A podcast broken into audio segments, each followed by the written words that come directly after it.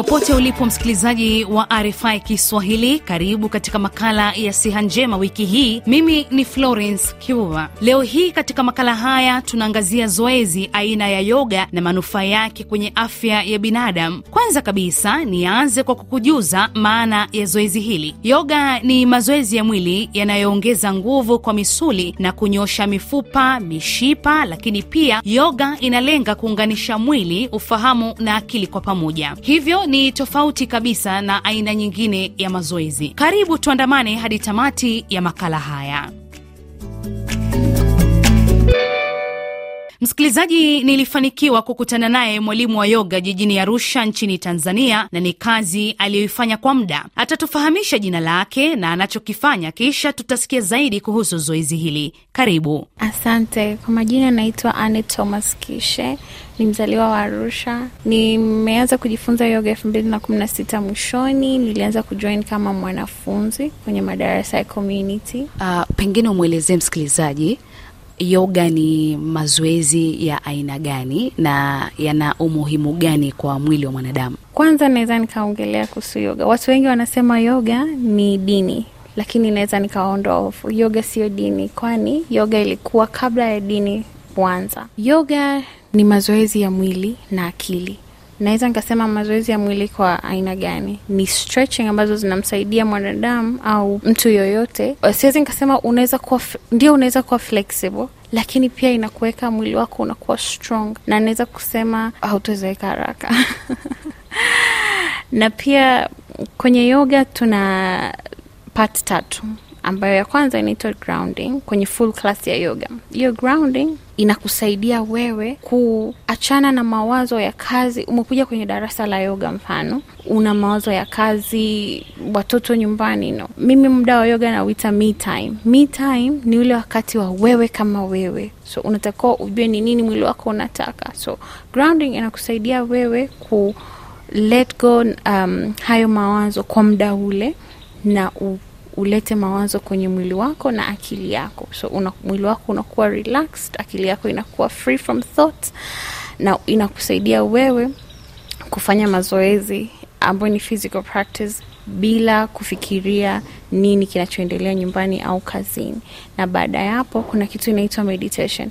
Meditation Um, wengi wanasema mtu akifanya meditation anaweza akapaa. Naweza nikaondoa wasiwasi. Meditation ni baada ya physical practice.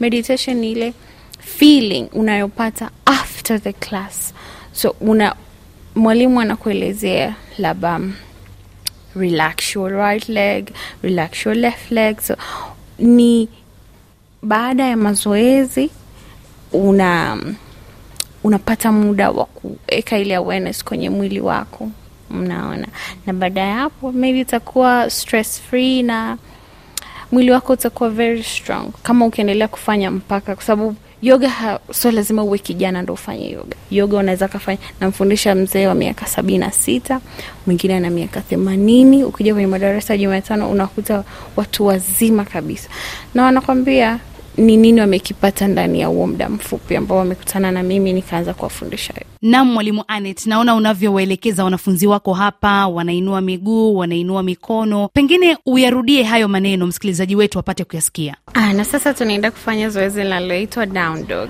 Kwanza simama mbele ya mkeka wako, hakikisha miguu yako iko pamoja, leta mikono yako pamoja kifuani, vuta pumzi ndani, nyosha mikono juu, angalia juu, hakikisha umerudi nyuma kidogo like a back bend. Toa pumzi nje, forward bend. Shika vidole vyako vya mguu kama inawezekana. Kama haiwezekani, kunja magoti, alafu rudisha mguu wako wa kushoto kwanza nyuma, alafu ndo rudishe mguu wa kulia.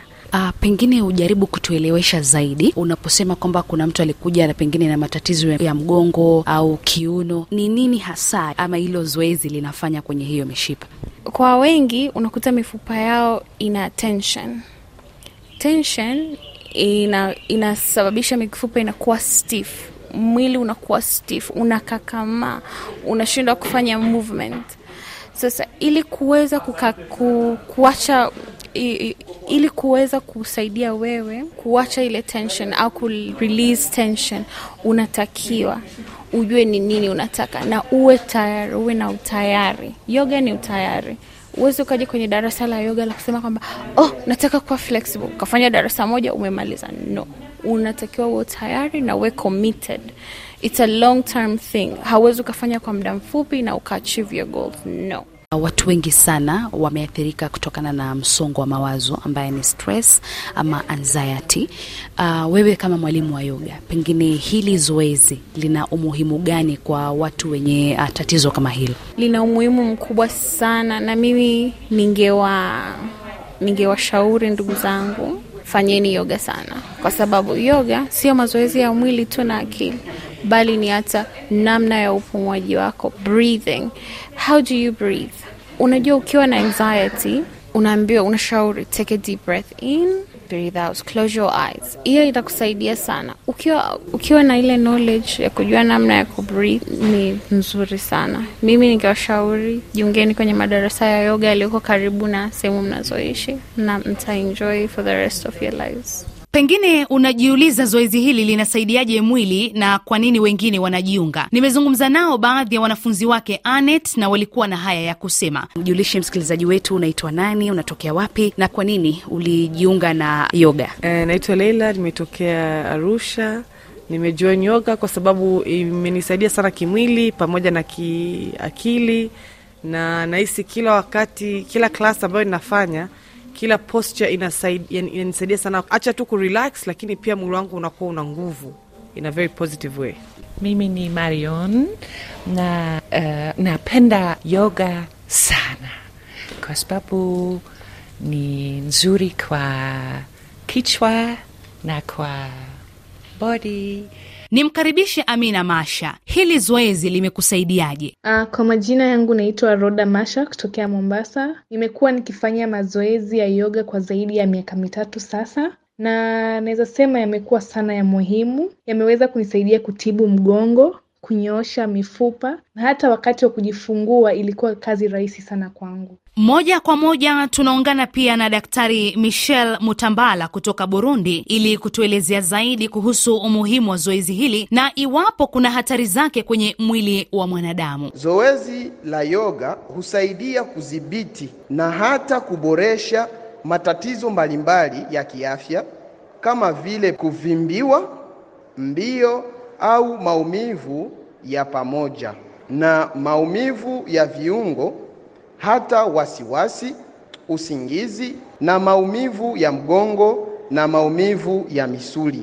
Je, ni kweli kwamba zoezi la yoga linaweza geuza mfumo wa kukaa ama mfumo wa kuketi? Kija kwenye upande wa kimwili, yoga hukuza nguvu ya misuli ya mwili na uwezo wa kunyumbulika.